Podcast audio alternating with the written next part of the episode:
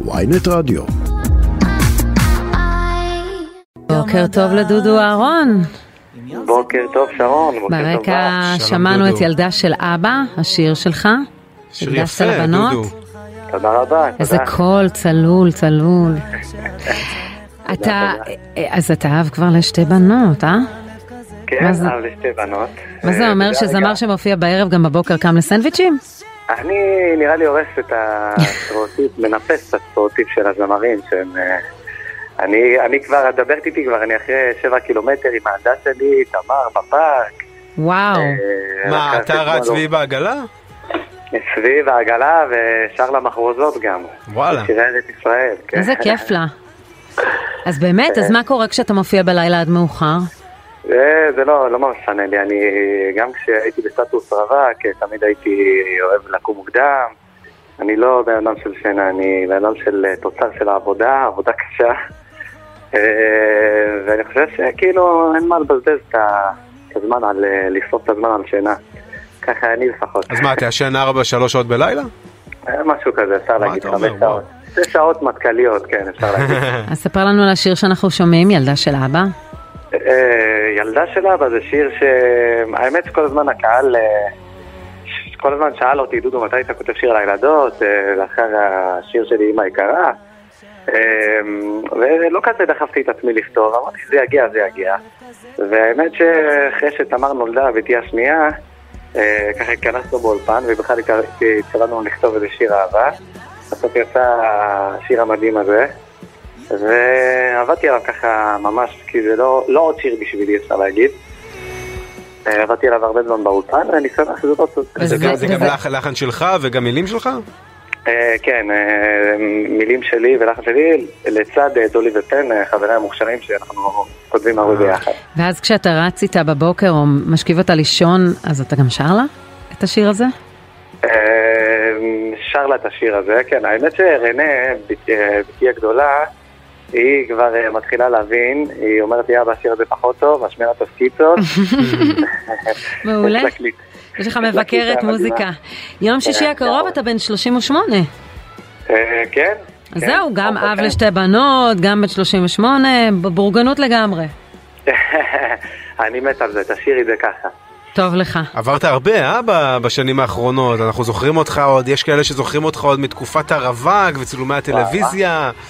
ו- ובפרק הקודם של הזוגיות, זאת אומרת, זה דירה כל כך רחוק. והרבה הרבה כן, רכילויות, זה- הופעת הרבה ברכילויות, כן. אמ, אמ, לא שאני רציתי, כן? אה, אני טוב לי ב... לא מתגעגע. אה, לא, האמת. שאם יש דבר שאני לא מתגעגע זה זה לזה. אה, ממשיך להופיע הרבה. אה, כן, ברוך השם, תודה אתה רוצה לאל. לתת לנו את ההופעות הקרובות, אלה שנשארו כרטיסים? אמ, האמת שיש, אה, אנחנו ממשיכים את הסיבוב חורף שלנו, אה, יש בעשירי לינואר, אה, בזאפה תל אביב, וממשיך אה, בשני לפברואר בזאפה באר שבע, ורביעי לפברואר בגריי במודיעין. מעולה. תגיד, דודו, אומרים הרבה עכשיו, אתה יודע, יוקר מחיה וכולי, מחירי כרטיסים, זה משהו שגם ככה האמיר קצת, או שפחות מורגש, שזה עדי- עדיין יקר כמו שזה היה? אני לא יודע, אני לא יודע לדבר על אחרים, אני יודע לדבר על עצמי, שהמחירים אה, המחירים שלי בכל אופן אה, שפויים, ו- והכל בסדר. כאילו. אבל מה שהתפרסם זה גם. בהקשר של, אה, אתה יודע, השכר שמשלמים לאומנים, כל מיני ועדי עובדים וכל זה, ומח- ויש איזו החלטה להגביל את השכר, זה משפיע עליכם? לא יודע אם זה משפיע עלינו, אני יכול... תשמעי, אני חושב שזה צריך להיות אה, fair enough לשתי הצדדים. כלומר, לא אה, להגיע לסכומים המטורפים האלה שמגיעים אליהם ביום העצמאות, של מאות אלפי לא- שקלים. אני- אומן אחרון שידבר על הקולגות שלי. אה, כל אחד מה שהוא רוצה לדרוש, שידרוש. אני מסתכל על עצמי, ואני, אה, ברוך השם, טפו טפו, אה, עובד ונהנה, וגם הקהל נהנה, וגם אה, כאחד שבאמת שעובד ערב, אה, כמעט ערב ערב בוועדים, ופוגש את הקהל, אז אה, מסתכל על עצמי, אני פחות... אה, פחות אדבר על אחרים, במיוחד שזה גם קולגות שלי. איך זה עובד בין שירים יותר ליריים כמו השיר ששמענו לבין שירים שמרימים ואנשים רוצים לקום ולרקוד? איך זה עובד בהופעות? איך אתה מתכנן את זה?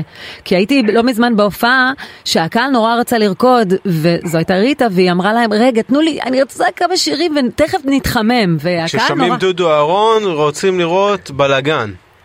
אה, תראי, יש ויש, יש... אה, אני חושב שכאילו, אה, יש חלק מהקהל שלי, שאני מגיע במיוחד להופעות הפתוחות שלי, אז יש כאלו שמאוד מאוד אוהבים אה, את הבלדות שלי, שכתבתי לאורך השנים, אה, אני כבר פה אה, כבר 15 שנות יצירה, עוד מעט חוגג. די, כן, עבר כן. מהר.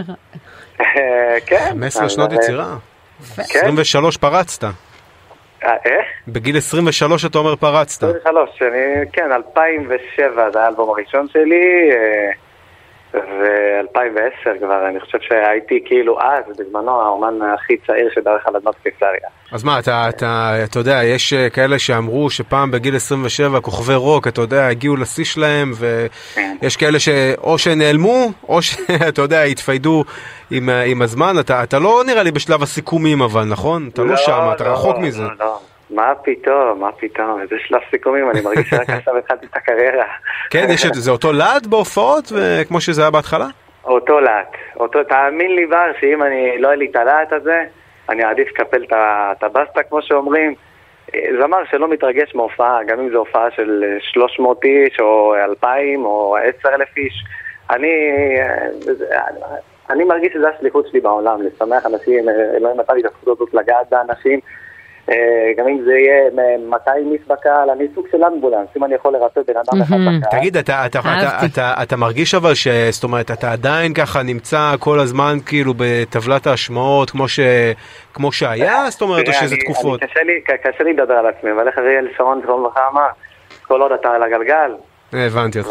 זה אומר שאתה במשחק. פעם אתה למעלה, פעם אתה למטה, אני לא אני לא כאילו מסתכל למטה למעלה. אבל אתה לא בודק את הפלייליסטים אני, כל אני שבוע. חושבת שיש מקום לכולם, כלומר מבחינת, כן. תשתדל לעצור את הגלגל שאתה מעל כולם. יפה מאוד, ובאמת יש קהל, אנשים נורא צמאים, בעיקר אחרי הקורונה בשנים האלה, ל- להופעות, וכולם משגשגים, אנחנו רואים גם לפי ההוצאה הפרטית, אנשים מוצאים הרבה על בילויים. דודו כן, אהרון, איזה כיף, התגעגענו, נשמע גם את. הזנב של השיר, אם אה, אפשר לשמוע, עמרי, הנה, דואג לנו. תודה רבה, שיהיה לך יום מקסים. תודה דודו. בהצלחה. תודה ובהצלחה בהופעות. תודה.